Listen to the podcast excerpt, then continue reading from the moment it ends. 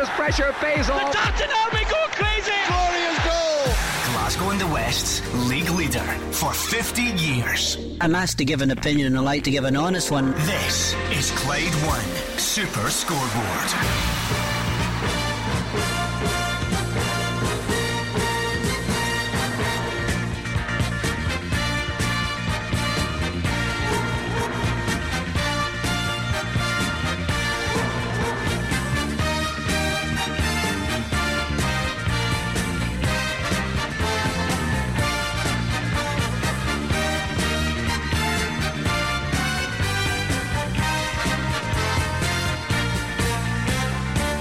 To Clyde One Super Scoreboard as we get ready for the proper festive fixtures across the Scottish leagues. Brendan Rodgers says he's out to keep his main players rather than lose them as Matt O'Riley's linked to Inter Milan. Philippe Clement might be after some fit players for Christmas with the news John Lundstram and Kemar Roofe are out this weekend and Nick Montgomery is to be mic'd up for the Edinburgh Derby TV coverage next week. I'm Gordon Duncan and joining me this evening you have Kenny Miller and Hugh Keevins. Listen to that music in the background there. Oh, that Takes take you back? back to 1985 when I first darkened your doorstep. anyway, here's a treble Celtic don't want this weekend. Two weeks ago, they lost to Kilmarnock. Last week, they lost to Hearts. The last thing in this world they need is to slip up against Livy at Celtic Park tomorrow because the league title is back in the balance. And we're at the stage now where if Celtic slip up on a Saturday, Rangers on the Sunday, and they're at Fir Park this Sunday, could go top of the table. Tightening up, Kenny. It absolutely is. And again, you know, it's great for our game. I don't think we've had a real kind of tight title race for a long, long time. Uh, so it's good to see. And obviously, from a Celtic fan's perspective, not so good losing those two games. Really, really poor performance, I thought, last week at home against Hearts. But a real chance tomorrow to bounce back and put a little bit of pressure back onto Rangers going to Fir Park on Sunday.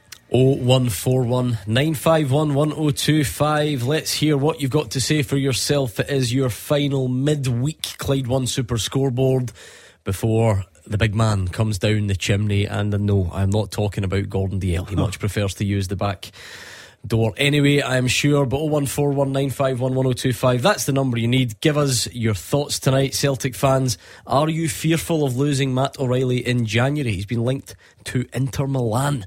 Uh, not a bad place to play your football, I'm sure. Can you hold on to him? Do you have any concerns about that? Rangers fans, we have asked about 55, 57, 65, 84 times about the injuries this season. I've lost count. John Lundstram, Kemar Roofe, how do you replace them this weekend? Are you worried they're going to miss the Celtic game? And so on. Get your calls in on that. Nick Montgomery to be mic'd up. What do you make of that? A bit of a forward thinking on the TV coverage. Is that something you're looking forward to seeing? Would you like your manager to do it? Uh, or would you rather just watch on as someone else's does it? 01419511025. And you can speak to Hugh Keevins and Kenny Miller. I have been looking forward particularly to tonight, Hugh, because I've loved, loved every night this week having the old school, retro, original Clyde yeah. One Super Scoreboard theme tune playing. Uh, is of course to mark this radio station's 50th birthday, which is on Hogmanay. Yep. Um, and all the pundits have enjoyed it, and there's been great feedback. But I knew that this this is this is you. This was your theme tune. You would appreciate yeah. it more than anyone. This has been my week for retro. And the memories have come flooding back because I've been with George Bowie every morning doing the breakfast sports oh, desk. What time's the, what time's the Nokia alarm set for? For oh, that? six o'clock. And in I go, Kenny. 27 years ago, Bowie and me started uh, doing the, the breakfast sport, and I've been back all week with him, and it's been an absolute treat, a pleasure. And good stories along the week as well, because, you know, you had Philippe Clement uh, talking about uh, John Lundstram being kicked off the park. You had uh, the controversy this morning where a pundit suggested that Brendan Rodgers was going through the motions as Celtic manager. So it was just like old times. And even Lorraine Herberson came back and read the news this morning. It was having Kenny Rogers and Dolly Parton together again. Wow, what a comparison that is. We're looking forward to the weekend. 01419511025. That's the number you need. You can tweet us at Clyde SSB. As I said, many, many headlines for you today. Both Brendan Rodgers and Philippe Clement have been on their media duties. So that usually means talking points. Matt O'Riley linked with a move to Inter Milan. Celtic fans, are you fearful? Of losing him? Do you think you can hang on there? How important is it? I mean, that's like the most ridiculous question I'll ask all night. Hopefully, how important is it to get back to winning ways given those two defeats in the last two games? Uh, the Green Brigade are back in as well, by all accounts. So, what are your thoughts there? And on the other side of the city, Rangers fans, your latest feelings on the injury situation, please. How worried are you? That it does catch up with you, or is it just yet again a chance for Dujon Sterling or Kieran Dowell or whoever else uh, to come in and keep that good run going under Philippe Clement? And things you never thought you would uh, debate on Clyde One Super Scoreboard. Are you in favour of managers being mic'd up for TV coverage? 0141 951 1025. Every game's a big game here, Kenny. We can't, you know, no game's ever insignificant. But you particularly look at the way this next sort of seven seven days is going to play out, seven to ten days, you know, before the before the winter break. Yeah, well, I think particularly the top with the turn it has taken over the last kind of couple of weeks with Celtic having those losses and dropped points, it just gives the top league a real. I mean, a real competitive edge. I mean, Rangers have got four games to play still before that. Before that split, obviously, they had their, their, game in hand there on Wednesday night. So they've got themselves back in it. Again, I'll, I'll still state there's I'm I'm still sure Philippe Clement will want improvements and, and, reinforcements in January.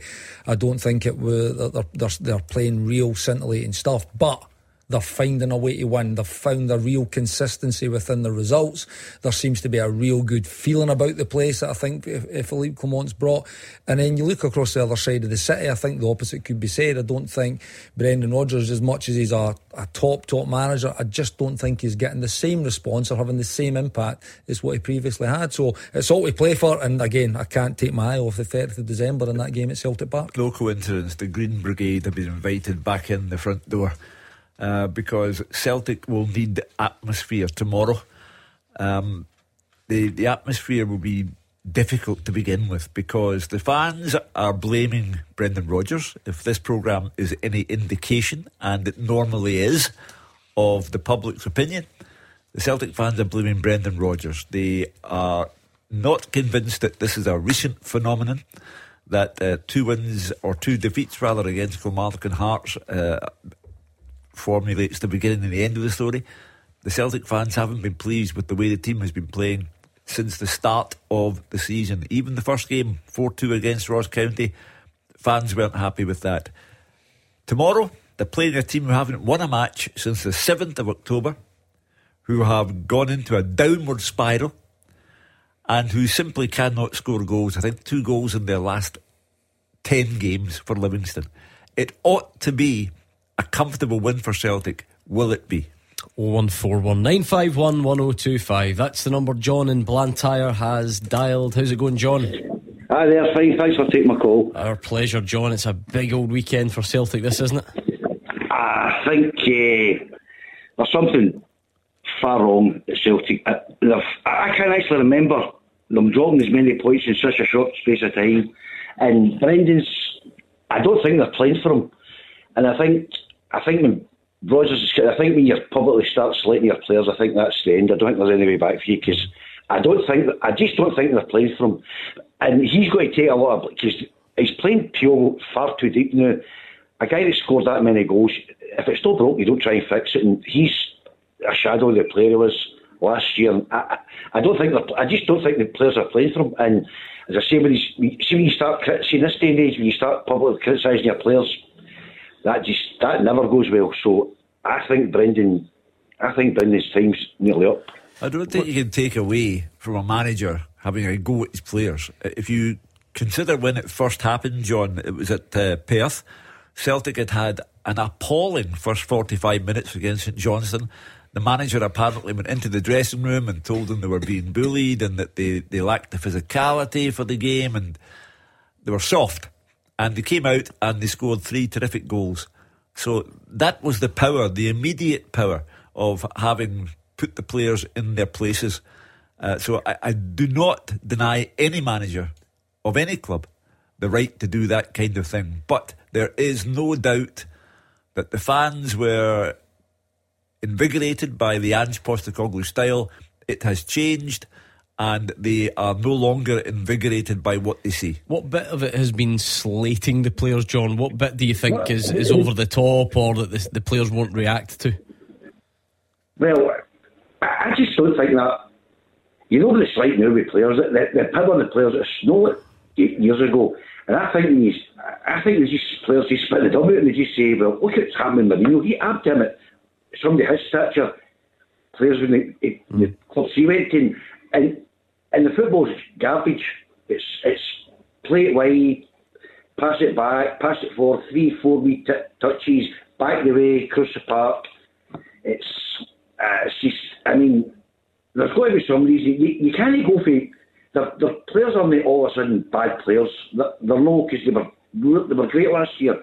But it's just, I mean, it, as I say, I can't remember Celtic dropping that many points in that short of time. Yeah, well, Kenny, I get, I get the logic. Obviously, eventually there can be things that players won't take too well to. I just wonder if Brendan Rodgers is close to that line or not. It's not quite um, Morecambe are a hundred times better than you yet. I don't think is it, or, or is there anything in there that you think has been overly critical? No, I think that again, I'm a wee bit more for that older school type mentality where if you're not doing your job properly, then you need to be told. You know, otherwise you'll continually do it badly if you think you're uh, you're getting away with something. So I just think, you know. What John? I, mean, I, I would be very surprised if Celtic were talking about making a change uh, to be honest and, and moving Brendan on. That wouldn't be for me. What I would say is John's bang on. These are no bad players. You know, so there's something no happening at this moment in time. There's, they're, they're not responding to whether it be the manager or of the have they got bored? Like this is another I've, I've talked about in the show before. When players go to Rangers and Celtic, sometimes the novelty wears off. of playing in front of the sixty thousand and playing in the big games and having to go away to Ross County and play on plastic pitches just doesn't sit right with them. So. Uh, th- There's, I think there's a lot of things that it could be. The bottom line is, again, to go back to what John says, that this is not a bad group of players. And I said this when Michael Beale left Rangers. Players, and these Celtic players at this moment in time, are not bad players. They need to be taking a responsibility for what they're doing when they cross that white line. Because at the moment, it's results. But you talk about Billy Bully, Tuesday's Bully at St Johnstone. Well, I think you could throw that into the second half at Kilmarnock as well. Absolutely bullied and, and lost a game where they've taken the lead. Last week they didn't even look like scoring. You know, they could have been playing now and I don't think they look like scoring. Not to a level that a Celtic team at Celtic Park should be in terms of the, the, the chances and the, and the attacking football they want to be seeing. So, uh, yeah, I, like I said, I'd be surprised if Brendan's on any kind of brink, but they need to get back to winning ways What's tomorrow. And I on? think they will. What's going on at Celtic will be crystallised over the next eight days. Livingston, it couldn't possibly happen. Could it? Then Dundee away. That will be an extremely difficult fixture for Brendan Rodgers and his players. And then, of course, we get to the big picture. December 30, 12.30, Celtic versus Rangers. The next eight days will tell you whether or not Celtic are in a bit of bother. Uh, a headline I didn't expect to see today, John, not because he's not a good player, just because sometimes these things come out the blue a bit. Speculation linking Matt O'Riley with Inter Milan. Uh, he has clearly been one of the standouts in the league this season. D- uh, does that worry you that January could be a difficult window to keep hold of him? Well, I think some of the Celtic fans are just thinking that uh, there's another player who'll go for 20 odd million and they'll spend, they'll spend the money. So it's, they get 40 million, he's a great player. They get 40 million from them, they'll spend it anyway. So I, I, they'll just steal that money in the bank and desperately a, a striker should have been signed. I like who he's, he's got a lot of potential. He's only young. You shouldn't be playing him. If you're taking Kyogo off and you're playing him, you need a you need a, a striker that's a proven striker that are experienced in their prime, and then you can bring on. You can start him, maybe start Kyogo, bring on because he's only a, he's only a young boy. I mean? So, and as I say earlier, Kyogo's just a shadow himself, and I don't know if it's they they, they love Dange and they're not too happy with Brendan. So it's, and you're I'm just you're dreading every game now. I mean, you, you just think to yourself, it's, John, oh, it's nearly Christmas. Cheer up. You're even getting me down, John. I must admit. Well, funnily enough, you're talking about bringing players in rather than losing any. That's exactly uh, what Brendan Rodgers had to say when he was asked about that Matt O'Riley uh, speculation today. No, I, I don't listen. I don't have any fear on, on any of the players. I think it's one. I'm, I'm delighted for Matt that he's he's made a you know fantastic step forward this season as a Celtic player and, and in his career. Uh, so that shows that you know that focus and mentality and the training and and obviously the confidence he's taken into the game, he will always attract the, the interest of, of teams. So, um, but listen, I, I don't have any any fear. He, he's a good guy. He works very very hard, and when you do that and you do well, you're always going to have interest. Um, it's an interesting one. If it if it was to Depends. be there, oh, yeah, you need you need to know the fee and, Yeah. and all that sort of stuff. Depends on the profile of the deal. Do they want him on loan with an option to buy? Are they prepared to buy him outright in January? And as John on the line said, you know, if Celtic offer £20 million, there's every likelihood that they will take the money. But the league is in the balance. O'Riley is arguably Celtic's best player of the season so far. If he goes, they had better have a good idea about who takes his place because that would be the final nail for some supporters that the club had opted once again to take the money when the title was in the balance. Are they a bank or are they a football club? I don't think they'll let him go on loan. That's for sure. I mean, I know you're kind of going through all the options, but that would be. I I don't think that would look great if he was to be let to go on loan. So I would, I would, wouldn't kind of bet on him going on loan. But if there's a big transfer fee there, you know, this is just the model that Celtic have, have, have done over the last few years. Bring them in again, play them at good levels. We're in a big club. I mean, what would that one be? in. Two uh, years ago, this January, a million and a, Yeah. one and a half million. And it's going to be, it'll be mm. upwards of 15 million quid. Like and John says, 20 million. I mean, it could be. But, but could, could you, John saying that you know they won't spend it anyway? Could could you, from a PR standpoint, could you do it this time with the league in the balance, with so many question marks over the squad? I th- listen, there's nobody will want him to leave at this time. But mm. listen, you just never know what happens behind closed doors with players. Maybe Matt really wants to go. M- Maybe he kicks out a first to leave. Maybe you've now got an unhappy player who's now not going to be scoring every other week for you in the league and playing a big part. You just don't know the dynamic of the player. You can't, again, t- talking about players and you, you can't just tar them all with the same brush. Celtic will not want to lose Matt O'Riley. Let's, let's make that clear. They'll want him to see it out. He is their best player at this moment in time, Hugh. There's no doubt about that. Uh, he's added goals to his game this year, which, uh, again, we talked about this at the start of the, of the season. If he does do that, he goes to another level. And it will be that he will be the next uh, the next player to move from Celtic for big money. Thank you, John. We are going to speak to Jamie, who's a Celtic fan, next. Clyde One Super Scoreboard. Hear it, watch it. Search the YouTube stream now.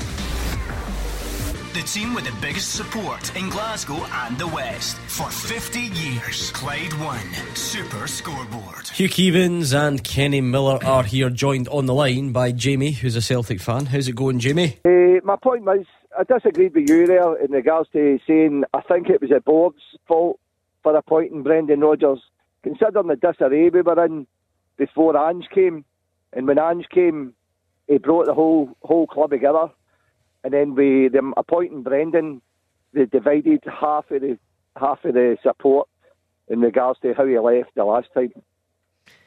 Um, right, sorry, I think we, we missed the start of it a little bit. So, what you, in terms of tonight's discussion, you uh, don't have faith in Brendan Rodgers turning this round, or, or you do? What, what's your take on it? It depends on how much they back him. Depending on the players he brings in in January, that will tell the support how much the board are backing Brendan. And if it's not the case that he's backed the way that we want him backed, then I think I think half of the support will be back to no no really wanting him there. The board, by all accounts, Hugh, and you have to assume, and then based on what you, they're backing Brendan a lot in the sense that they pay him well to be here. Yes. I, I know what fans mean. I, I, you know, I, I get that. That's the kind of everyday use of a manager being backed. When we talk about that, we mean transfer kitty and that sort of thing. But there, there clearly, clearly is a big show of faith in Brendan Rodgers as a person. Yeah. They've obviously had to push the boat out to a point to bring him back. Um, but what, what's next then in terms of backing? To that extent, you're absolutely correct that they have made him the, the richest ever Scottish football manager. And uh, that was by way of tribute to what he had done before at Celtic. And I think when you lose someone like Ange Postecoglou, to get in Brendan Rodgers, I thought was terrific for Celtic. And I, I never, ever understood the level of abuse that he had to take because he left Celtic after winning seven trophies, but left them before the season had ended, but did no damage. Uh, but he was always going to be on a hiding to nothing from those supporters who held those views. as soon as things went off the rails, they were always going to come back and have a go at Brendan Rodgers. I think he's been let down by the summertime transfer activity. Ten players, only one of them plays. And the summertime transfer activity was laughable. And I think I used the word advisedly. It was laughable. And January is so important for Celtic on the transfer front because, as I say, the league is in the balance. Who knows who'll be top of the league by the 1st of January? It may very well be Rangers and not Celtic, making the transfer window even more crucial. If they have as bad a transfer window as they had the last time out, they're done for. What about before then, though, Jamie? There's a couple of weeks to go. Is it not going to be a return to winning ways tomorrow? Aye, hopefully. Hopefully that's the case. And we move back on track. But it's, but it's just the fact, the biggest thing for the fans now, I think, is how much he's backed and the calibre of player that's brought in in January will tell the support what the board's all about. Yeah, I see that logic, Kenny. Is yeah, that, is that I, fair? I think I, I'll, I'll take us back to pre-season, and you've seen some of that transfer activity had already been done. I was waiting, and I've I've said it numerous times on this show. Brendan Rodgers coming up. There's going to be a big name. There's going to be a big signing. There's at least one big signing, like there was uh, when he came up, and it just never came. And you know, you had fans phoning in saying, "Oh, but uh, Maeda wasn't a big name sign, or Kyogo wasn't a big name." They've hit, and I, and I, and I got that as well, but it just never came. And now when you fast forward four or five months, they're actually known a great place. The summer recruitment had not been good at all, and they've now got a real title race on their hands. And this is something that Celtic have not had. I mean, one year really over the last twelve that, that they've had a real challenge to their title, and I, I do. You sense a little bit of panic setting in. You know, so the January transfer window, listen, it's massive of both clubs, but I think this is an opportunity now for Brent to say, you know what, we need reinforcements. We need this guy, this guy, and this guy in the positions that he identifies, and the club need to go and get them if they want to maintain their dominance because at this moment in time it is really under threat. You have to factor in the Asian Cup, Kyogo, Maeda, Hatate, O. They will all be going for a four week period, and that makes the transfer window even more important for Brendan Rodgers. It's quite straightforward. If they don't have a good January transfer window, there is every likelihood the title has gone. Interestingly, I see Hearts are going to be without a few for the Asia Cup. The Australia squad's been announced. Marco Tilio's in it as well. Well, he, he would need to carry ID so that anyone can find out what it looks like because he's come to Scotland and he's been here, and I think he's had maybe hmm. 10 minutes in one game, and that's it. So. Uh, he's certainly a wild card for the Australian team because he's played no football here. Jamie, the other talking point from today was that link between Matt O'Riley and Inter Milan. How important is it you keep him? Well, if they if they lose O'Riley being the playmaker that he is, I think that the board will be hung out to dry if that was the case. Yeah, know, but- there's- but there's- to be fair, take the if, money. if, if, like, if it's if there was and there were major hypotheticals, almost any club in the world, if you're offered irresistible money, then it's it's difficult. But, But but you, on a footballing fans- sense, you get where where Jamie's coming from. Yeah, the? Celtic fans now have the image of their club as uh, a place where you buy for as little money as possible and you sell for as much money as possible. And you do that often enough uh, to jeopardise your own chances. So, right now, league in the balance, Matt O'Riley, best player at the club. Um, I repeat, are they a bank or are they a football club? Do they want to win the title or do they want to improve the bank balance? And the thing with that as well, Matt O'Riley, that money will be there in the summer. You know, the same money Yeah. will be there in the summer, maybe more, maybe a little bit less, who knows. It just depends on how serious Inter Milan or any other suitor, by the way, for Matt O'Riley come in January because everybody's got a price. Uh, thank you to Jamie. Let's hear more from Brendan Rodgers. He's been talking about the imminent return to the stadium of the Green Brigade. Well, it's absolutely everything, but especially at a club like Celtic. Celtic, what makes Celtic tick is the uh, the support that they give the, the team, and uh, because it's such an emotional connection. You know, Celtic's history is littered with goals and late goals, and, and a big part of that is down to the fans and, and the whole stadium really getting behind the team, and that's what makes makes Celtic. And when you have the manager, the supporters, and the players all in on the same page, then it's um, it, it's a really real force that that we have in the game. So. Um, so yeah, it, it, it hasn't been the atmosphere for a number of weeks, but um, but like I said, that's the responsibility of, of everyone. Uh, but we know that when the atmosphere is is white hot at Celtic, it's it's it's making it a really really difficult place for teams to come and play, and also it gives the the, the players that extra edge as well. So um, so yeah, it's a great lesson for for the guys to be back in. Um, there's no doubt that uh, they've uh, they've given uh, an ambience in that in that corner section. Going round in circles a little bit. Brendan was the one who said, "If you can't behave, you can't get in," uh, and now he's changed his tune uh, because he feels that the team are suffering from the reduction in atmosphere. I won't say lack of atmosphere, the reduction in atmosphere. Uh, he speaks about the history of late goals.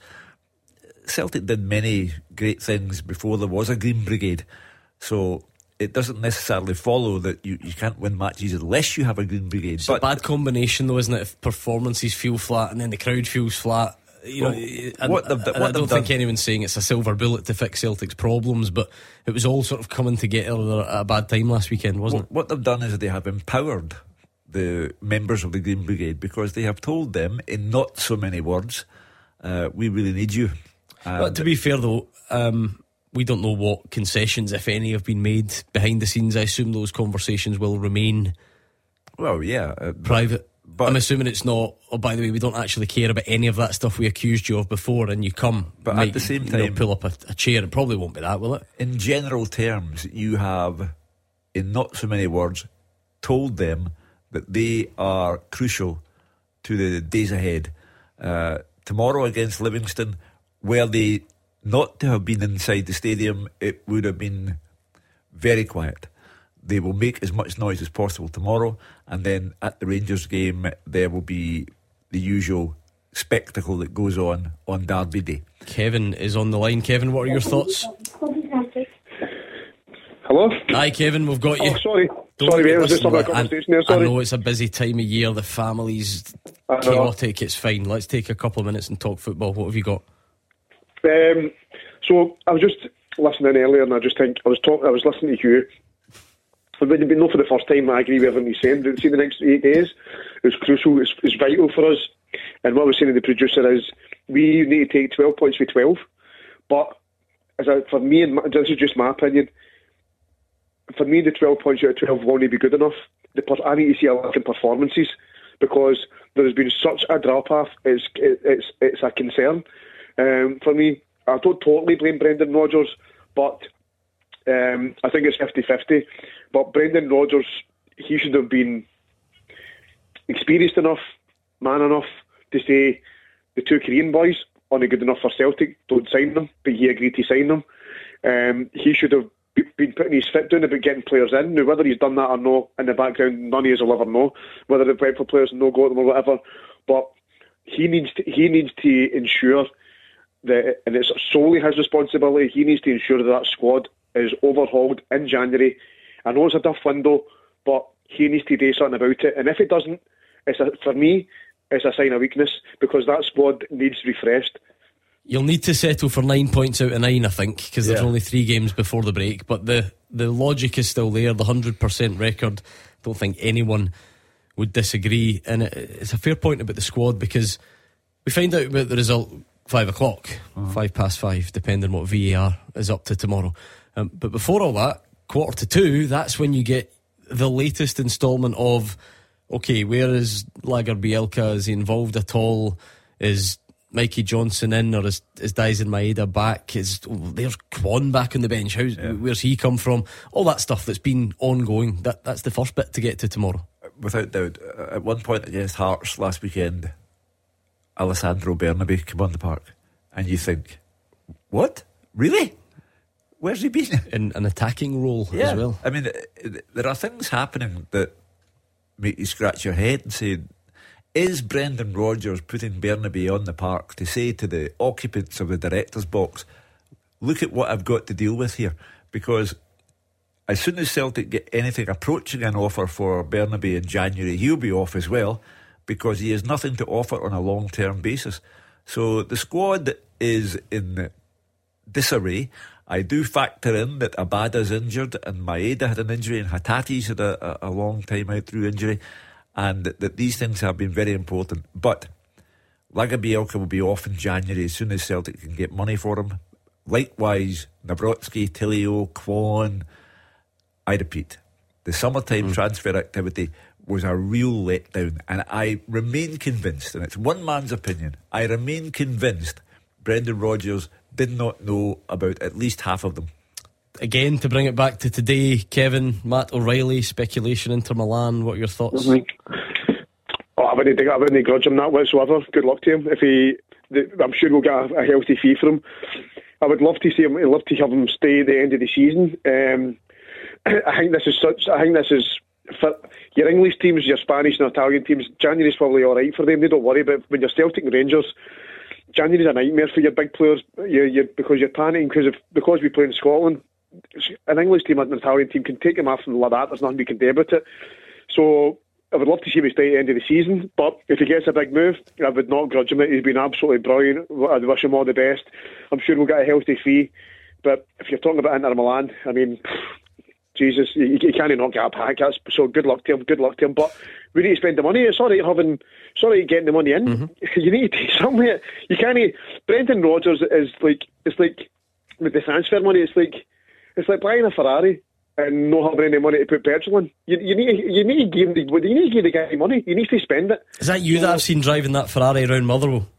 Oh, certainly not me, mate. I think it was Gordon Dalziel. oh no, that, that's certainly not true.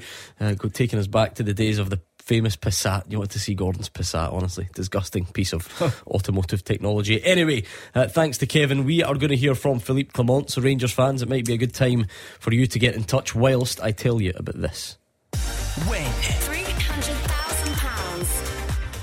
Happy Christmas. We're almost there. We are almost there. And as the Christmas dinner starts to get wafted around the house, just imagine this time next week planning the new year with an extra £300,000 in it. You heard that right. On New Year's Eve, we guarantee someone will win £300,000. It is an incredible amount. It is our biggest ever cash giveaway, a huge 300 grand. If you want to be involved, can't really think of any logical reason why you wouldn't. So text yes to 61025. Texts are £2 plus your standard network rate. You can enter on the website. Online entry costs £2 or call 0330 880 4523. Calls are charged at a standard rate. It's over 18s only, and all the rules for this network competition are online. The lines close 3 pm. Hogmanay, that's when Jim Atkinson makes the call. There is no phrase or amount to remember. You don't even need to pick up within five rings. Just answer the phone, and the £300,000 is yours. For your chance to win, text yes to 61025. Glasgow and the West's league leader for 50 years. Clyde One Super Scoreboard. Kenny Miller and Hugh Keevins are here. You can call, you can tweet. Speaking of Twitter, thanks to the 14 people who think I owe Kevin an apology because I said about the nine points to play for rather than 12. I am sorry. Kevin started his call by saying the next eight days can define Celtic's season. I thought he meant the next three games. I humbly apologise, especially to Jim with his very passive aggressive. You guys get paid to know there's four games before the break. I know, Jim. I thought he meant up to the Derby game. I'm really, really sorry. Where is the Christmas spirit in here? Hugh Keevins. Ah, humbug. Yeah, you were absolutely correct. Kevin said he was repeating what I had said. The but it was his first games. mistake, to be yeah, fair. There we exactly. go. and agreeing it was he should know better. One, yeah. he should he should indeed know a bit better than that. Let's bring in Alan, who's a Rangers fan in East Kilbride. How's it going, Alan? How you doing? All right. Yeah, good. You? Yeah, great. Thanks. Good stuff. What's on your mind this evening? I thought just a to talk about. Uh, if, I would just think the about the player of the year this year. Uh, for me, there's only one player in contention really, and that's Jack Butland, the Rangers. He's been absolutely tremendous every game this season. There's been talk about O'Riley well. Matt O'Riley's not played well in every game. Jack Butland, for me, has not made one error this season at all in 20 plus mm. games. Outstanding performances. I mean, it's the earliest ever Player of the Year debate, but the half season awards is a thing. Um, I, I, I don't think many would grumble, Alan, but you'd have to say, Matt O'Riley, you said Jack Butland would be the only one that's even in contention. We wouldn't go that far, would we? Let's be fair. Yeah, but he's not really been mentioned. Of uh, it's all been Matt O'Riley's this done this and that. Uh, Jack Butland for me has been outstanding every game he's played this year. Jack Butland gets mentioned almost every game Rangers yeah. play. Uh, so you're entirely wrong there, Alan. Uh, and it has been a again agreed that Rangers transfer business under Michael Beale initially did not look great, and the Rangers fans were the first to condemn Danilo and Dessers and Lammers and all the rest.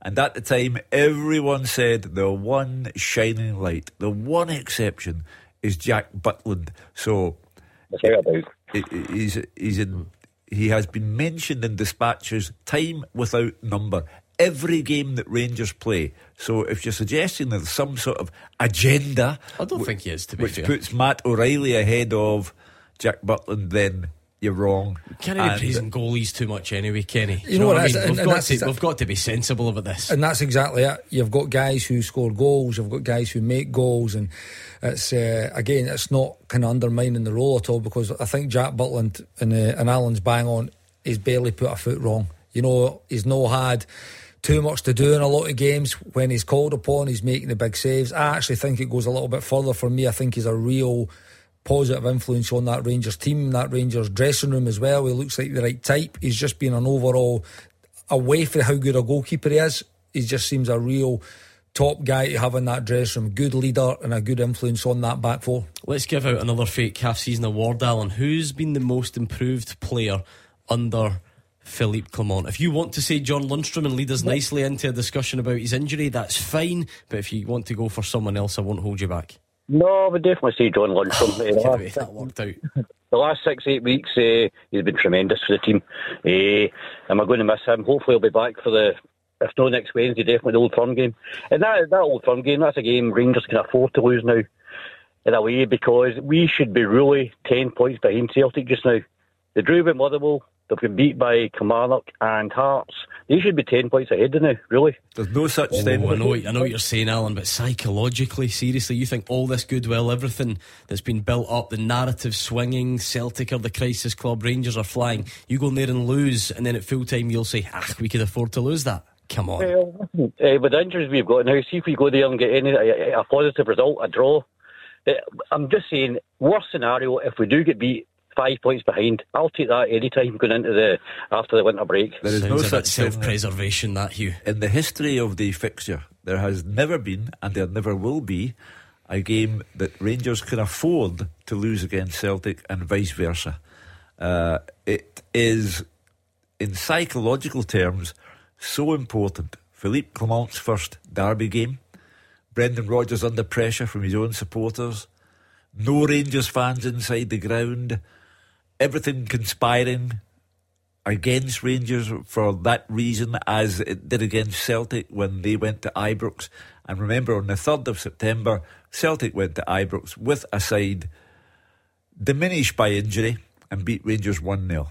And the same applies to Rangers when they go to Celtic Park. They will be minus so many good players, automatic picks, but were Rangers to come away from Celtic Park on the 30th of December with a win, the psychological impact on Rangers and the psychological blow to Celtic would be overwhelming. The one thing we don't know is whether John Lundstram will be fit or who will, and let's be honest, you wouldn't put it past one or two others either coming down with something or coming, you know, Rangers' injury record's been really difficult this season, Kenny, hasn't it? Yeah, it's been awful, and I think uh, he has been the one player that's probably improved the most under Philippe Clement. There's no getting away for that. He's back to the form that he played that major role in, in taking Rangers all the way to the Seville two seasons ago to the Europa League final. He's been superb. So it'll be a big loss. And it's not just about him, it's the fact that Raskin's injured also and Ryan Jack's still injured as well. I've not seen him for a while. They're really, really, no, not at all. So really important players.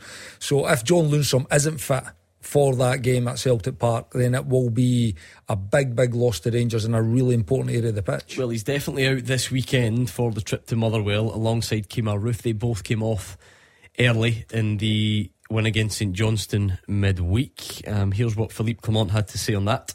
That they're both not available for Sunday. To say how long it's it's difficult for the moment. It's it's quite early after this game, and you need to make a good analyze with scans and getting results and, and all those things. So we cannot say much more for the moment.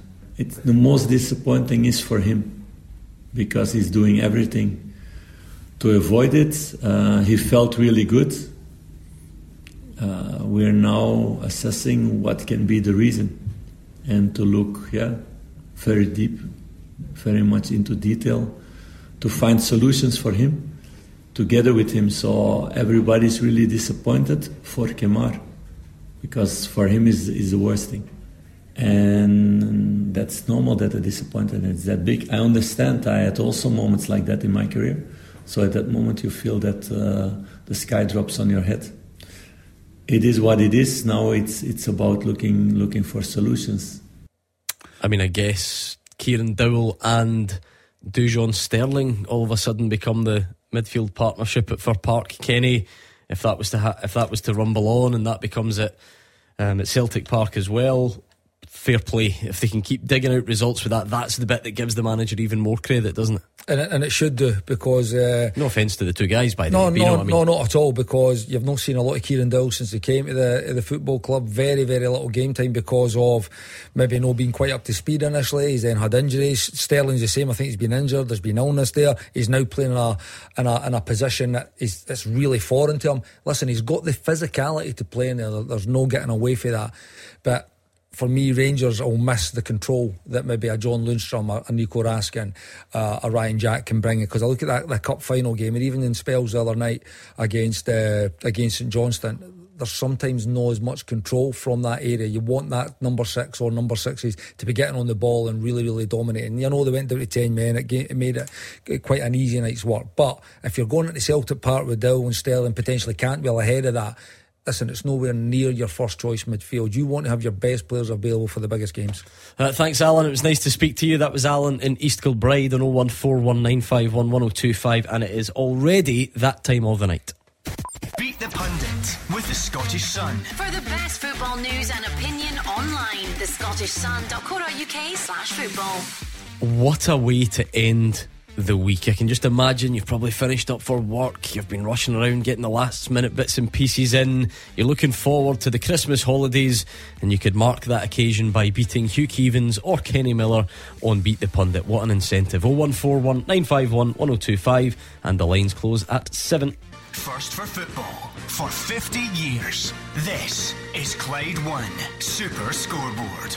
Hugh Keevins and Kenny Miller are here at 01419511025, or you could tweet your festive wishes to these two at Clyde SSB. See, one of them's birthday tomorrow as well. Oh. And we know which one because you just banged on about yours last month. We know yours is always uh, around the time of Scotland beating Serbia. That's No- the anniversary. November of it. 12, no flowers by request. A 23rd of December birthday. Same as my gran. There you go. You and my gran, she'll be delighted. She watches, I think, sometimes on YouTube with no idea like what's going on. Not really interested in football.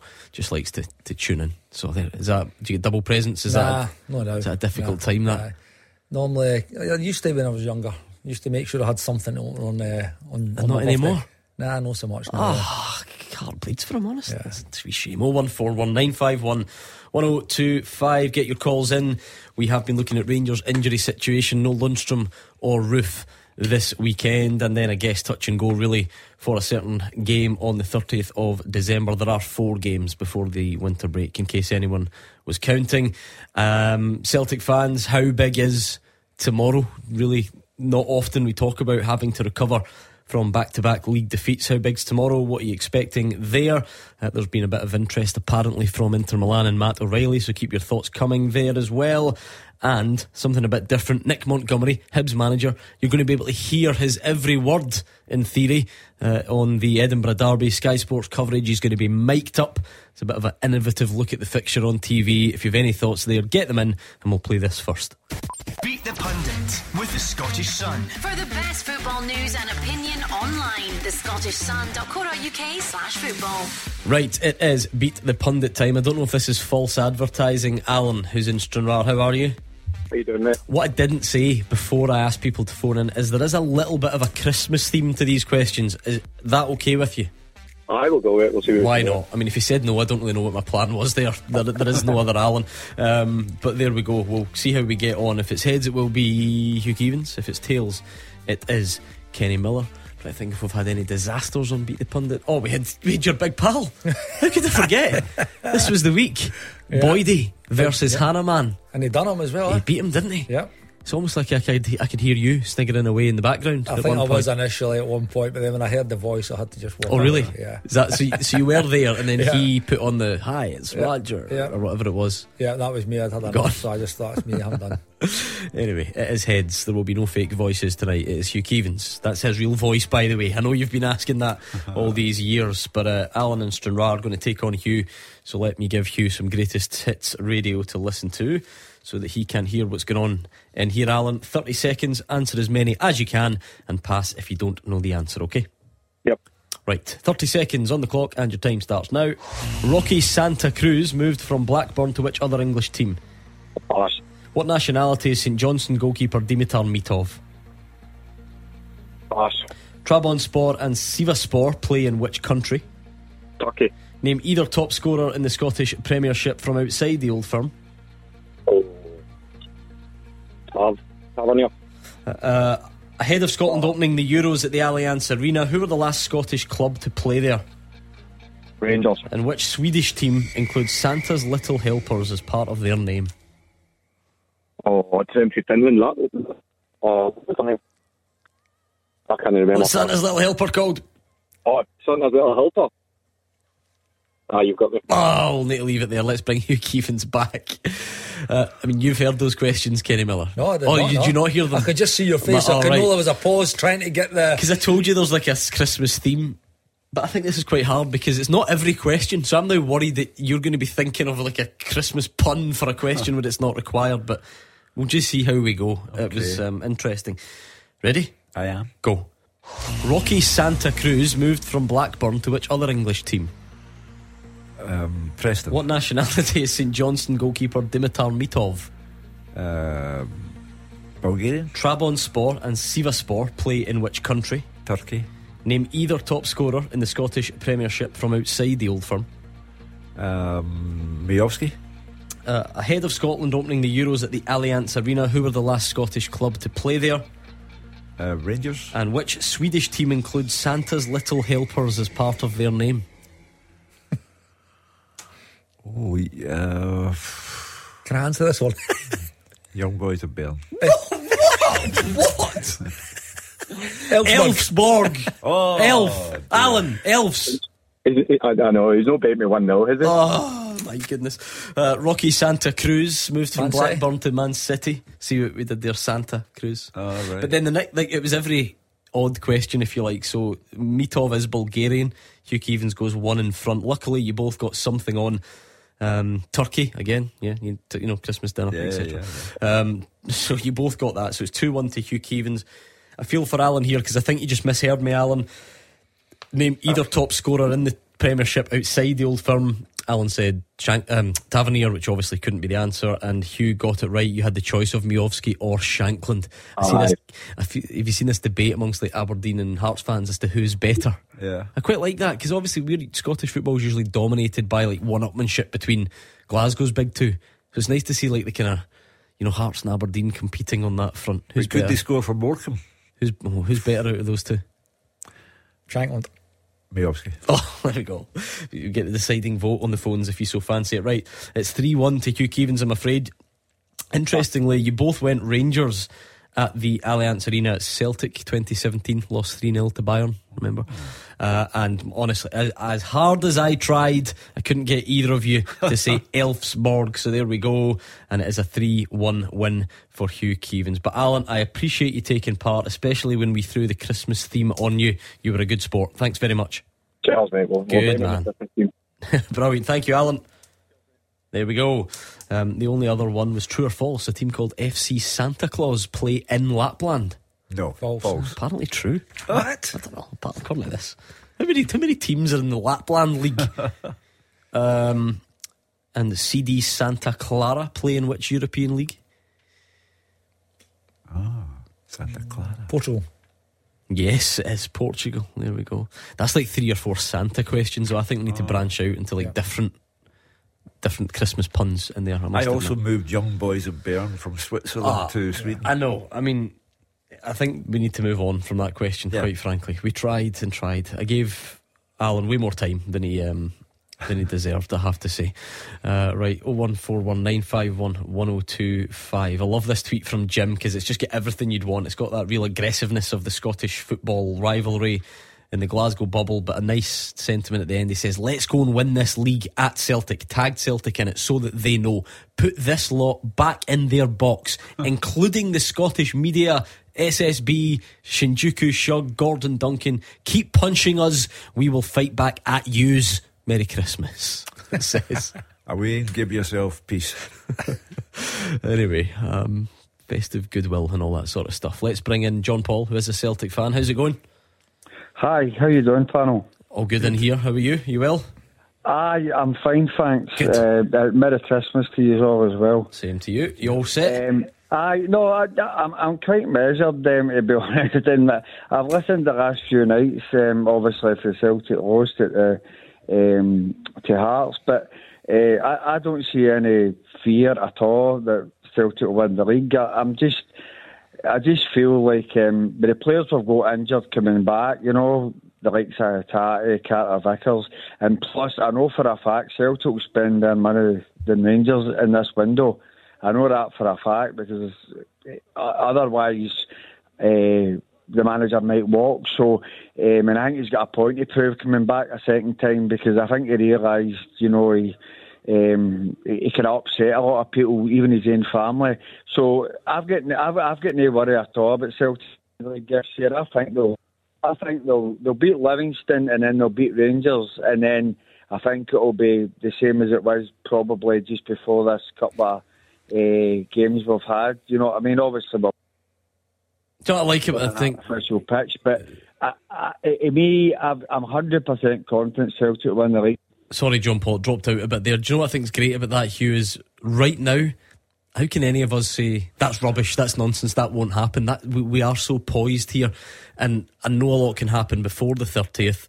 But it reminds me of that caller earlier, the Rangers fan saying, "Oh, we can afford to Yeah. lose this." Just the, the this the swing either way that that, that game could produce. it's going to be massive, isn't it? You, you cannot take away from people their love of their football club and the way they see it. And John uh, Paul is one of those who just can't see anything ever going wrong. But if John Paul feels no fear, then he's entirely wrong because the league is in the balance. Uh, and it's not about how much money Celtic spend in the window, it's who they spend Yeah. it on. Yeah. Because they spent uh, around about 16 or 17 million pounds summertime, and by and large, it's been a waste of money. Uh, and there are concerns about the squad and concerns about who comes in in the month of January and concern over Hatate and uh, Furuhashi and um, Hatate Maeda, uh, oh, all going to the Asian Cup. There are a variety of concerns about Celtic. And to say that you are 100% certain, well, I, I don't deny you your fanaticism, but you're sleepwalking. just feels like Kenny the you know even although like we said Celtic back to back defeats Rangers haven't lost yet under Philippe Clement last 16 Europa League League Cup in the bag everything a lot more positive it's still perfectly understandable to think the Celtic might win that fixture isn't it it's just it's, it's not swung that much yet that because we're, we're early on in it Yeah, uh, listen, Celtic at Celtic Park with all their fans, no Rangers fans there. We'll be going to that game as favourites, irrespective of what the results are between now and then. I think so? Absolutely will. I've no doubt about that. Uh, and I, th- I think it's a brilliant game on so many levels. Been taking allegiances out of it. Rangers have got the. I know Philippe Clement didn't like the word momentum, but they have. They have got the momentum. They've got the the consistency of the results.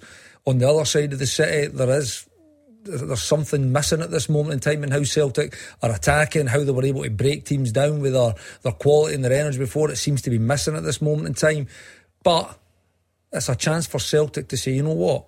I think, again, I've got, we'll have this question next week. How many Rangers players we get into the Celtic team? You know, and I still think there'll be more Celtic players in that combined 11 than there would Ra- Rangers. So they've, they've got, I think they've got better players at this moment in time. Uh, they're, they're going through a real blip at this moment. They're, they're not responding to the manager in the way that all fans would have hoped. They're not happy about recruitment. They want January to come quick. But Celtic will still go into that game as favourites. I've absolutely no doubt about it. But Rangers do have the uh, momentum. They have the good feeling this new manager's brought, and they've got the belief, I'm sure they will, that they could go to Celtic Park and win. Thanks to John Paul. Have a nice Christmas. So one four one nine five one one zero two five. You can tweet us as well at Clyde SSB if you want to get your thoughts over there. Um, I, I, keep going back to we mentioned it last night. Did you hear the call earlier in the week? The Celtic fan who said that he'd Killie pies left on his desk by his workmates taking the mick. Then he had jam tarts left. Yeah. And what do you get if Livi win? And it has to be Tony Macaroni themed. I can't think of anything else. It's got to be the obvious place for that joke to go, doesn't it? Well, if Livi win, he'll have absolutely no appetite whatsoever, so they can give him anything. oh, we're in like extend the phone in territory if that was to happen tomorrow. Oh, yeah, yeah, but yeah. Kenny, could Brendan Rodgers have, you know, if we're just talking about on paper, the team that's bottom and it's at your place, is that the ideal fixture? Or, or, or still is there. Has it been a bit easier than you would have expected for teams to come in at Celtic Park and sit in and make life difficult this season? Listen, that's what Livingston are going to do. Make no mistake about it. They're going to come, they're going to defend, they're going to frustrate, they're going to work ever so hard. I just cannot see anything other result than a really convincing Celtic win tomorrow. Uh, they're at home. Like I said, these players, I think it was going back to was it was it John or Jamie that one of the first two callers. Celtic, these players don't become bad players overnight or over the course of a few weeks. They absolutely don't. They have to view this, and this Celtic team have displayed real kind of relentless nature and real hunger to continually succeed over the last few years. So I don't think you lose that. They're just in a bad moment, and I think they'll get back to winning ways tomorrow. Uh, in your deepest subconscious, if you're a Celtic fan, you're thinking, we nearly made a mess of it twice against St Johnstone. We nearly made a mess of it twice against Motherwell.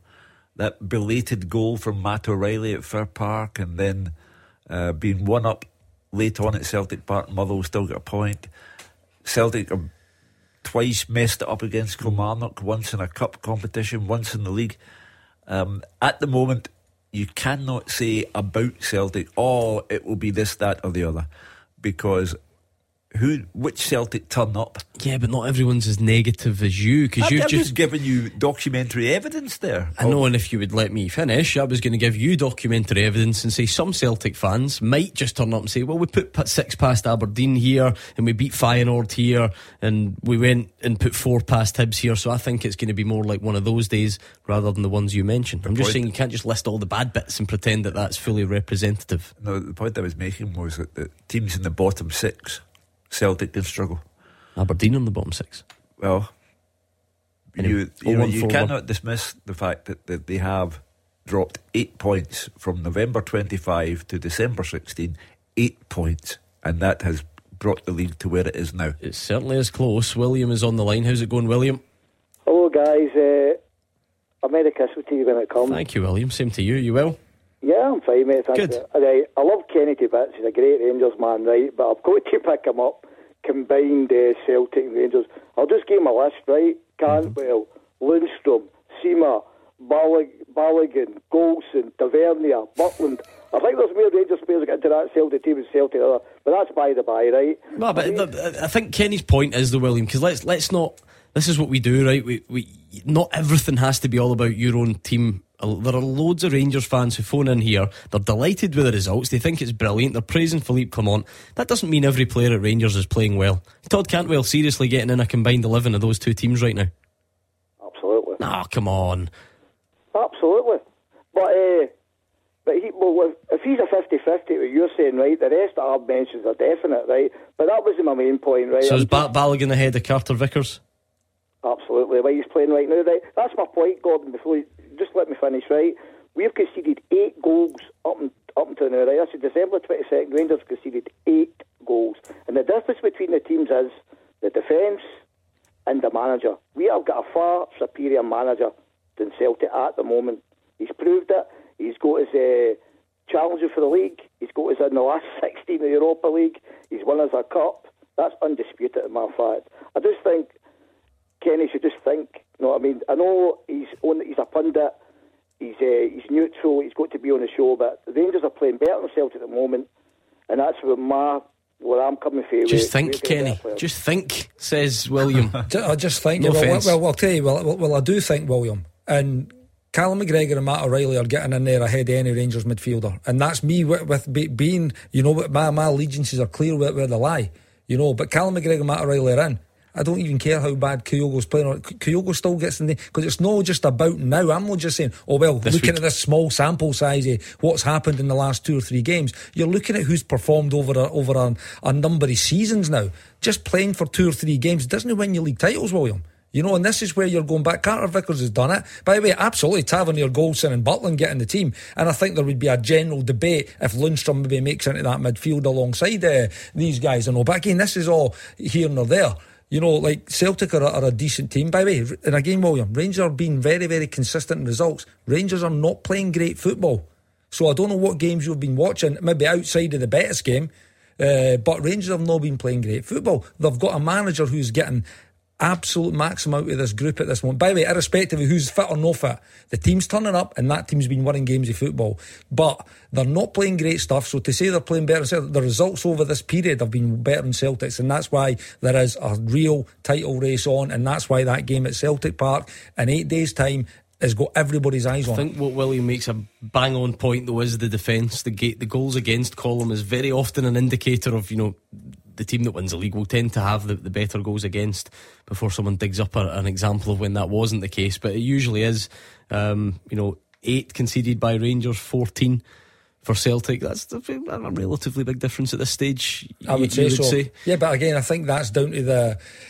It's down to the, the the personnel back there. I think again, going back to one of the previous calls, it's down to the influence that Jack Butland's had on them. See, having a, a, a goalkeeper of that quality, and Rangers had it for a number of years, well, and McGregor, it gives you a confidence. You know, it gives you a confidence that when the big saves are needed to be made, that they make them. And Jack Butland's been that guy.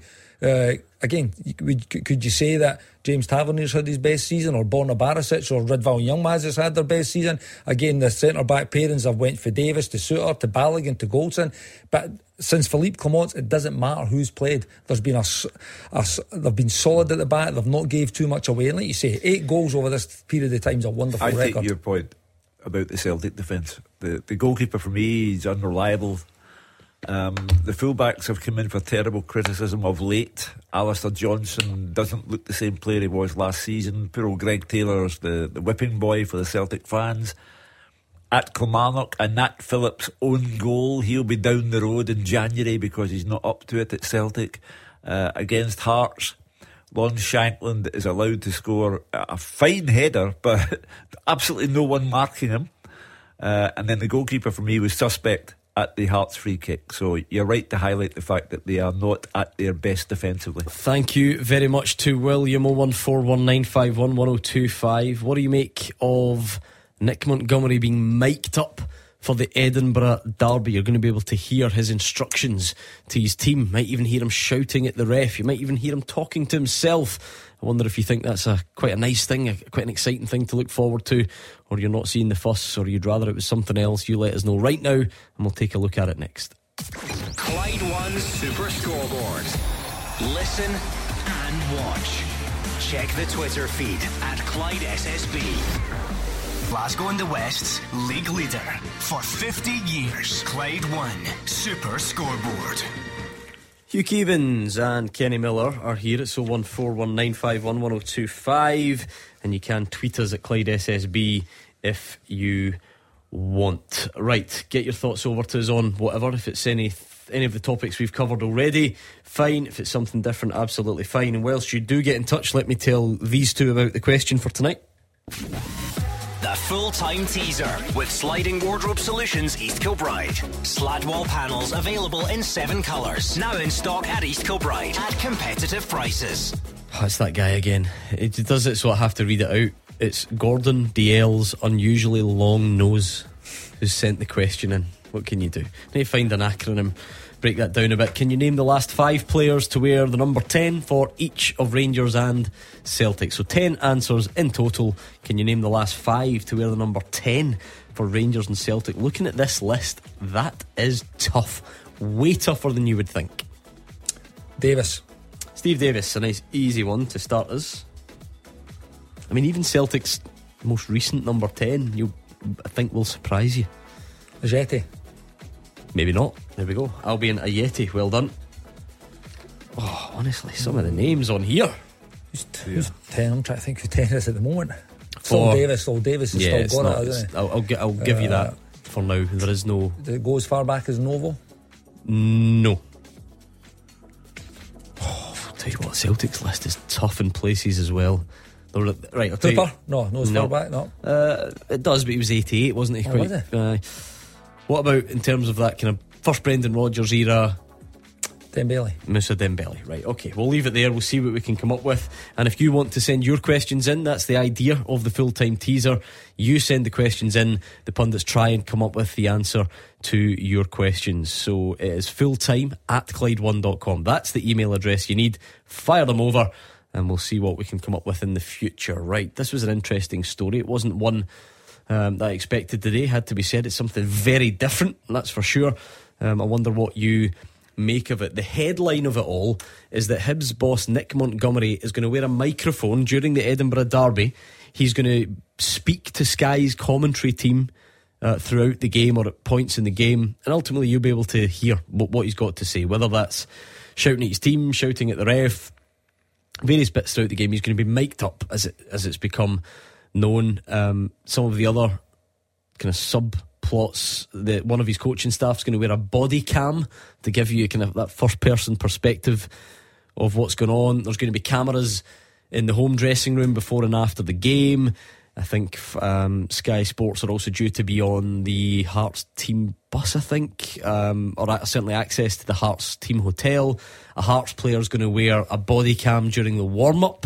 Again, just, just, it, I don't think anyone is expecting this Hugh to like bring Scottish football to a standstill and everyone should celebrate. It's just an attempt to do something a bit different and a bit innovative. It will be of great interest to some. It will be a massive irritation to others. if Hibs are losing and they suddenly have an in game commentary with Nick Montgomery, the Hibs fans will say, What's he doing? Talking. You might see the headset get ripped off him at that point and thrown to the side of the Well, W. But obviously fraught with danger as well because of expletives. Uh, there'll be a variety of apologies made. I mean, I'm sorry, right? Just that sounds great. let, let, us be quite honest with that. Let's not sit here and go, "Oh, how terrible! Oh, it's you know, fraught with danger." I get that, and that's something whatever whatever process Sky have in place, they'll need to come up with. I don't blame the television company because they pay for Scottish football and they are trying to be innovative. But uh, it will infuriate as many as it pleases. Uh, and the I, I take it the Hearts manager refused to be mic'd up at the same time. Yeah, he said today it wasn't for him, which is fine. I mean, I think yeah, that's of course, understandable. yeah. yeah, I mean, the, the, the TV is entitled to seek new ways of presentation, but they cannot force themselves on managers and players if they don't want to be. Uh, all the body cam stuff depends whatever turns you on. You know, I just rather see the match really. That's the thing, Kenny. Again, it's something to be tried and see if it doesn't work or people don't like it. I mean, that's fine. No one's making you like it, and no one's making it necessarily be. There. I think they did it with um, what was the fixture again? It was an English lower league fixture. Uh, Wycombe Portsmouth, I think, League One match. Just something a bit different to give fans a bit of an insight that they maybe otherwise wouldn't get. I, I get if you're a manager or whatever, you might not like to do it, but in terms of the reason for it being done, it's just to try and be a bit different. Well, to, to to give fans that kind of insight into what actually goes on on the touchline again, the emotions. By the way, it'll be really really interesting to see how Nick Montgomery kind of keeps the emotions in check because there's no doubt he's obviously going to be fully aware that he's mic'd up and everybody's going to be able to hear what he's saying. So how will that affect him? But listen, when you're in the heat of battle, particularly a Derby Day battle. It's going to be really, really tough for him when his team concede a really bad goal or, or his team score a mm-hmm. really, really good goal and, and to keep his emotions But in check. that, So- that's the thing. All all the things that you're you two are saying from like the manager's perspective are going to be difficult. That's the bit that's Well, that's exciting I mean. me. That's why for, for a You know, fan like- tuning in, that will be interesting to, to to watch that. Even even from our perspective, again, I, I want to be a, a potential coach, potential manager. It will be interesting to watch to Mm-hmm. see how he does keep that in check, or if he doesn't, and it's just the emotion and and, ev- and the adrenaline, everything in the game actually goes into and how he just actually quickly speaks. and don't forget. And in the meantime, though, you find yourself in the commentary box more often than the dugouts. You need to embrace it. It could be you soon. You could be the one asking the questions. With regard to the whole subject of evolution, which this is, uh, and we're in our period of nostalgia here with the 50th anniversary coming up. We had a legendary phone in the Saturday night. And then one day I was called into an office and they said, We're thinking of having it Monday to Friday. And I said, What? And it literally started that evening. With, uh, Are you free? Six o'clock? Right, we're on. Uh, so, and here we are, years and years later, the most listened to programme that you can get. Uh, so I understand evolution. Some will hate it, some will love it. We're going to have to go through the process t- to work out who's on what side. Mm. What about Andy on the line? You got thoughts either way, Andy? Hi, How you doing, guys? Uh, wish you all the best for Christmas. That. Thank you. No, I was saying to the producer there, I says, now listen, if you're mic'd up and you try to pass on tactics to your players, everyone can hear it. So what? I mean, I just I think it's a lot of nonsense.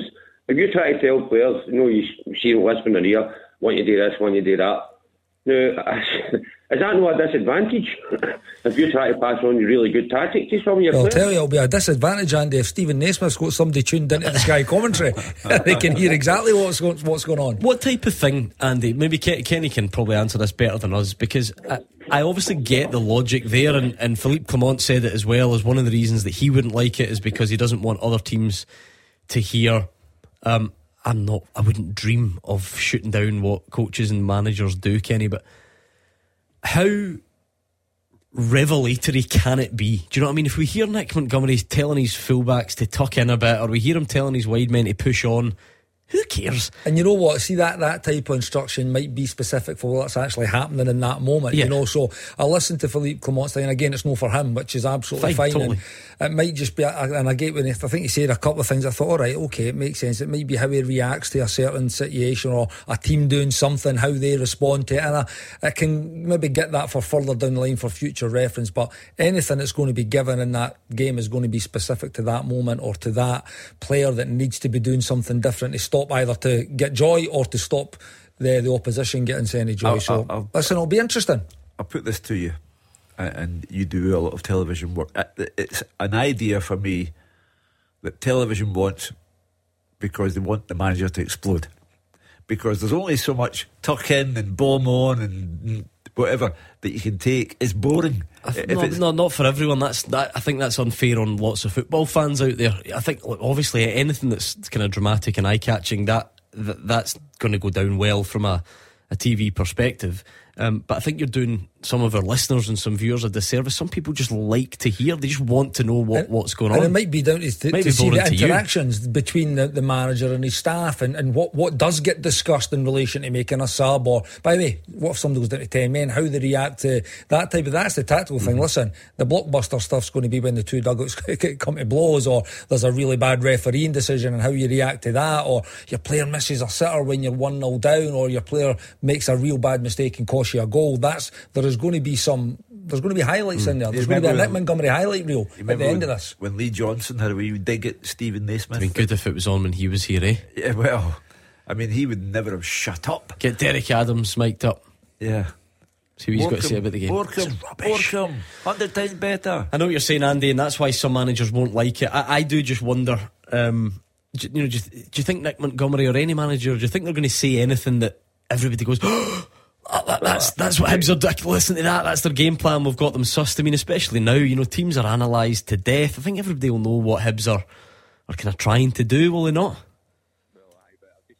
With my phone's beeping, I'm going, well, if David Martindale was on it, you wouldn't hear about Oh. it because I've just before the beeps. That is true. And again, look, the logistics of that stuff, I don't, I genuinely have no idea what Sky's plans are. I don't know what, if, you know, what the fail safe is for sweary words, whatever. No idea. Um, I just, I just feels like, you know, you shouldn't be scared of change. I think that that would be the, the kind of bottom line here. See if you think it's, it's rubbish and it doesn't add anything. See if it doesn't add anything. Sky, won't, Sky probably won't do it again.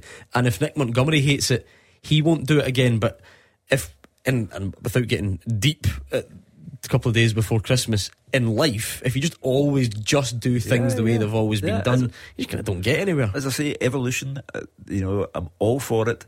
Now, this is my cold beans moment for you. uh, I always turn down the commentary. I turn it down completely for live football matches. I like to think for myself that's a penalty uh, uh, mm, or, or whatever. I mean, it's interesting, but it's a personal preference. Yeah, that's yeah. I, I, I turn it down completely. I have no sound at all. But if you're in the market for bomb on, nip in, da da da da, you know, be my guest. Um, we have had some messages, and where was the one that just came to my attention? Moose says, I think a manager having a mic is a good thing. It works every week on the Formula One with lots of beeps along the way. Uh, as Hugh says, some people love it. Some people hate it. I think I think the NBA do quite a bit of that, and they try and kind of maybe not give away too much of the tactical side of things. Um, NFL, I think I don't watch loads of it. I know Roger Hanna would be able to tell me more, but they tend to be mic'd up at, at various points. That's not to say they're right, football's wrong. We must copy that. It's just football is very set in his ways with some things, Kenny. There'll be loads of other sports where this type of things like embraced to try and make it different or a bit more accessible. Listen, I'll, I'll look forward to watching that because it, it will be an exciting watch. If again, if you watched Nick Montgomery already, is it is he the jump about kind of angry sure. Maybe no so much. That's why he's agreed to it. You know, potentially. Derek Philippe Clement said today.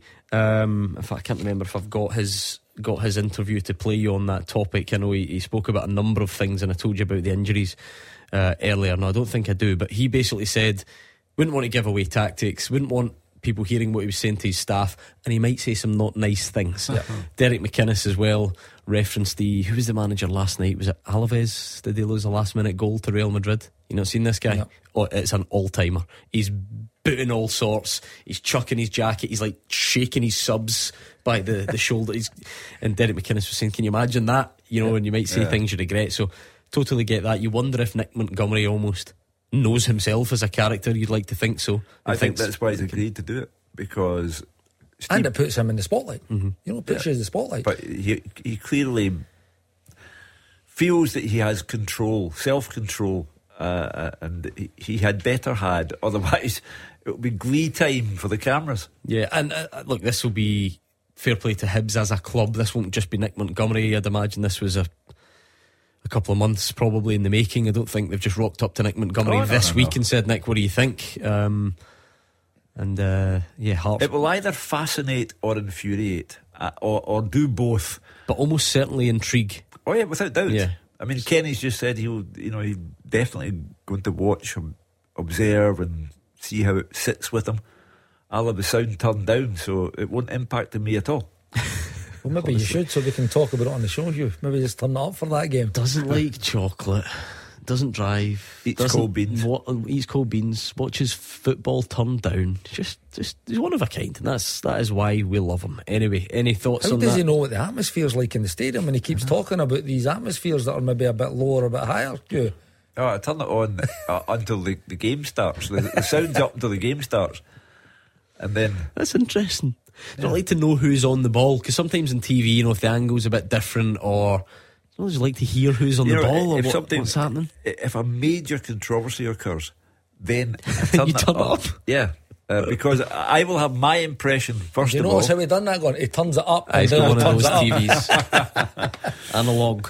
Um, just an apology to all of Scottish football's commentators and co-commentators who thought Hugh Keevins was your friend all these years. He Sorry, never listens Crocs. to a word that you say. Anyway, uh, how's your teaser looking? The last five players to wear number 10 for each of Rangers and Celtic. Steve Davis, Albian, Ajeti, Moussa Dembele so far. I can see Kenny Vine throwing some answers in. Milo's throwing some answers in. Did Chris Sutton wear ten? No. Hartson. Nope. No far. Not far enough. Eh, too far back. Too far sorry. back. Yeah, yeah.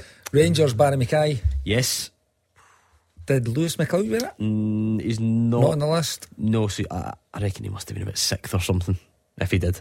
Because the, the guy that's last on the Rangers list strikes me as being round about Lewis McLeod's time or maybe just after. So Yeah. No, in fact, I don't think he did then. No. Uh, tr- I'm struggling on. Uh, oh, where Ovie Ejaria. What a shout Dear that is. me. Ovie Ejaria. We'll get the rest of the answers, I think, next. Clyde One Super Scoreboard Scotland 2, Australia nil. at 50. Uh, I'm Richard Park. I brought Hugh Keevins in because we were looking for a young personality. A young personality. When you're a veteran of this game, but you are accorded respect. He, to me, was somebody who was going to be a top class broadcaster. Donati and Sno not up to the job. Solid opinions, not afraid to speak his mind. It was a red card. The goalkeeper is overweight. It's not a red card for being overweight. So therefore, Kathleen, you and I were in agreement. Yeah, I know I've just tripped up there, haven't I? First for football for 50 years. Clyde One Super Scoreboard. Still with us, going strong as Do you ever, know Hugh why- Keevins. Do you know why Richard Park hired me? Tell us. I did an interview with Richard uh, based on a, a book that I had written uh, on the history of the Scottish Cup. And the following week, I started to work here. And 30 years later, I was told that Richard Park had listened back to the programme and said, Do you know what? That guy's got a weird voice. Bring him in. So I was hired because I had a weird voice, not because of any broadcasting ability. And before you say it, I may not yet have any broadcasting ability, but I was hired because Richard Park said I had a weird voice. Ah, you're getting there. You are getting there. Don't you worry. What about your teaser knowledge, though? That's not improved No, over the Kenny's years. on fire Can you with this name the last five players to wear number 10 for Celtic and the last five for Rangers? You've got Steven Davis, Barrie McKay, and Ovie Ejaria. You've got Albian Ajeti and Moussa Dembele. Fortuné. Yes, Marc Antoine Fortuné. And Stokes. Yes. One more Celtic to get, two more Rangers. I think you should get certainly. I mean, I'm I'm thinking both of them. Both the Rangers ones, I think, would have been your How far back? your set, your last spell, however many you had. Try to think who it would have been. at. Yeah, round about then. Anyway, So we've got Barrie McKay, so that was at that point. I'm trying to think who was before him. I feel like all, I feel like all three of these players were kind of there at the same time. I mean, they can't obviously must you know give or take. Just took the number off the next one of the one left. and the Uh, Celtic one. Oof, good luck. Good luck I, to men- you. I mentioned him in the, that little clip there. It's not Evander Sno, is it? No, no, it's, it's much more recently than that, um, but it is it is difficult, I have to say. Uh, right, before we go any further, let's finish the show with this. Clyde One 50 years as Glasgow and the West's number one. Radio Clyde 261. All together now. Sing it to me. Yes, happy birthday to this radio station on Hogmanay. It turns 50, as you've been hearing all week. And to mark that occasion, we've been looking at some of Scottish football's top moments over that 50 year period. And we've been asking the pundits to pick their standout moment from that 50 years for whatever reason. Just their opinion. It's not a definitive list, it's not even in numerical order. But we've had some great shouts. This week, uh, we've had a couple of good Scotland ones, of course, David Marshall and boogieing in Serbia and all that stuff from Gordon DL last night. We had the invincible treble, I know it was the quadruple treble, sorry, from Charlie Mulgrew on Wednesday. Kenny Miller is in the hot seat tonight. 50 years, what would you go for? I think Helicopter Sunday's got to be up there. Okay. Got to be right up there for a number of reasons. Again, the you're talking about title races potentially this season. Well, that goes absolutely down to the wire, and right at the last minutes of the game, the helicopter has to change direction and, and head to a different direct, head to a different stadium. So I think when you're winning league titles in that way, it's always, always going to be remembered. And when you say helicopter Sunday, you know exactly where you're going. Well, that's it, Hugh. That kind of blockbuster moment. A lot of these on your list I wasn't witness to, but I was there at that one Yeah. in the stand as a, a young boy at Fir Park, and yeah, that's that's that's that's a fair shout for the list, isn't it? Well, you know, Rangers, uh, Celtic rather won up at Fir Park and could not get a second goal and missed an absolute pinch to get the second goal. I, I've never seen Martin O'Neill look the way he did when he came in after that game to the Motherwell press room. Were you the, were you in there? Oh, I was, yeah. Uh, I had tipped Rangers to win the league that season. And I got to. It's the last time we got a prediction right I- as I well. know. That's why he remembers it. I got to Fir Park and a queue of Celtic fans as you walk up to the front door at Fir Park. Ah, you still think Rangers will win the league? And of course, out of the blue. And I'm sure, I'm sure you league. didn't mention it again. Twenty years on, eighteen years on. Uh, yeah, I, I just Oh, remember Scotty McDonald. You know, he was such a Celtic fan as well, uh, and his family in Australia, all big Celtic fans. But a man's got to do what a man's got to do when Motherwell are paying your wages. And Terry Butcher, of course, the Motherwell manager that day. So Hmm. it was what a day it was. Motherwell at home with the black strip with the claret band across it. There we go. Anyway, that's a good shout. That's you got your first five. We'll keep that going. We'll come up with a ten uh, before the big birthday for this radio station on Hogmanay. We are almost done, but let's not forget what tomorrow has in store. Rangers fans and Motherwell fans wait till Christmas Eve. We've given Celtic against Livi a good preview as well. Um, I mean, I think kind of everywhere you look, Ross County. I just keep looking at them at the moment because I, I want to know what Derek Adams is thinking. You've got Hearts against St Mirren. Is that, is that is that the battle for third now? Is that what we're calling that? Hibs would have something to say there. the general- Killie St Johnstone and Dundee Aberdeen. The general public, and I think I know the general public where Scottish football is concerned, will hope that Hibs turn over Ross County because of what Derek Adams said. It's just the way people are. And then Uh, tune into the post match. Yeah, and see if he compares Hibs to Morecambe. Um, so obviously, that's a, an important one. Dundee Aberdeen, fascinating. Aberdeen got a 2 1 win eventually over Livingston. They have to keep climbing that table. Dens Park will be difficult for them. And the old geography teacher, Kilmarnock against St Johnstone, Craig Levein. Uh, he had nothing to offer against Rangers, really. Uh, but to be fair to him, he he has taken St Johnstone in the right direction, but it'll be a tough afternoon for him at Rugby Park. Yeah, looking at Hearts and Hibs as well. If we're going to do that thing in the Glasgow version where everyone gets ahead of themselves, Hibs and Hearts want to get to that one, you know, in, in good form, make sure they don't go in with negative feelings behind them. Well, they've certainly obviously picked up. Steven Naismith's been in a, a, a decent enough run of form and, and reclaimed that third spot back that they probably sh- should be in alongside Aberdeen competing for it. Uh, but Hibs there, I mean, they're no too far behind. You know, No, it's really, all, really no, tight no, in the yeah. middle of that table there. So it's an opportunity. Say, if they get through the next fi- fixture or two, Hibs could jump them. Right, we need two more of the last five Rangers number 10s and one more Celtic. I'm going to need clues. I'm toiling here. Right, so there's one. The Nicky Clark wear? No, Ten, there's no? a Scottish. There is a Scottish Rangers one though. Um, he also started his career at Livi, good career down south, West Brom, etc. Oh, Graham Dorrans. Graham Dorrans.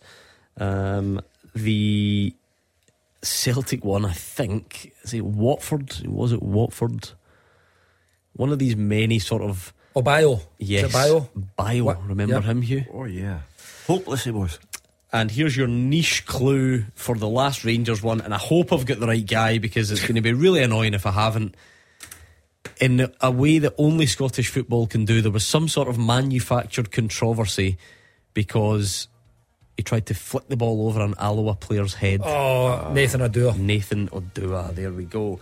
Thank you to Hugh Keevins and to Kenny Miller. Big show tomorrow. I'm actually gutted to be missing it. Andrew McLean is going to be here looking after you all. Big games tomorrow, then looking ahead to Christmas Eve. I will, I guess. Speak to you after Christmas at this rate. I feel quite emotional. I don't want to miss you all over the festive period. A big Merry Christmas for me. Hope you have as good a time as possible. I know it's not always easy for everyone to have the brilliant time uh, that it seems like pressure is put on you to have. But there we go. Have as good a time as you can. I hope it's a good one. I'll speak to you after Christmas. Andrew McLean has you tomorrow, and the GBX is up next.